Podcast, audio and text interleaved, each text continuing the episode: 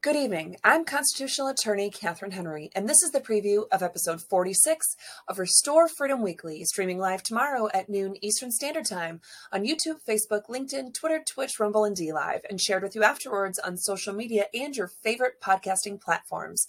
Tomorrow, we're going to be discussing most election and ballot proposal results are finalized nationwide. So now what? Many of us are disgusted with the results. Most election results um, are declared final across the US. So, is there anything the average person can even do? Is there anything we must do? We're going to be discussing state Supreme Court justices, bad ballot proposals passing, good ballot proposals failing, election irregularities, bad candidates winning, good candidates winning, and where we go from here. So make sure to join us tomorrow on our quest to restore freedom weekly.